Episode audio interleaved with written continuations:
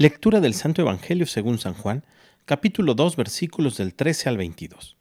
Cuando se acercaba la Pascua de los judíos, Jesús llegó a Jerusalén y encontró en el templo a los vendedores de bueyes, ovejas y palomas, y a los cambistas con sus mesas. Entonces hizo un látigo de cordeles y los echó del templo con todo y sus ovejas y bueyes. A los cambistas les volcó las mesas y les tiró al suelo las monedas. Y a los que vendían palomas, dijo, quiten todo de aquí y no conviertan en un mercado la casa de mi Padre. En ese momento sus discípulos se acordaron de lo que estaba escrito, el celo de tu casa me devora.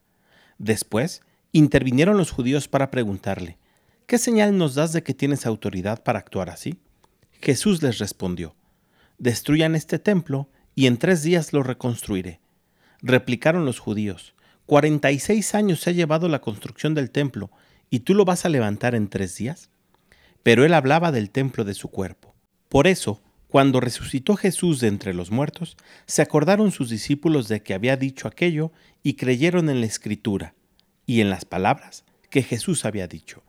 Palabra del Señor. El día de hoy hacemos una breve pausa en la lectura del Evangelio de San Lucas, porque en la iglesia celebramos la dedicación de la Basílica de Letrán que es la Catedral del Papa y fue la primera en antigüedad de todas las iglesias de Occidente.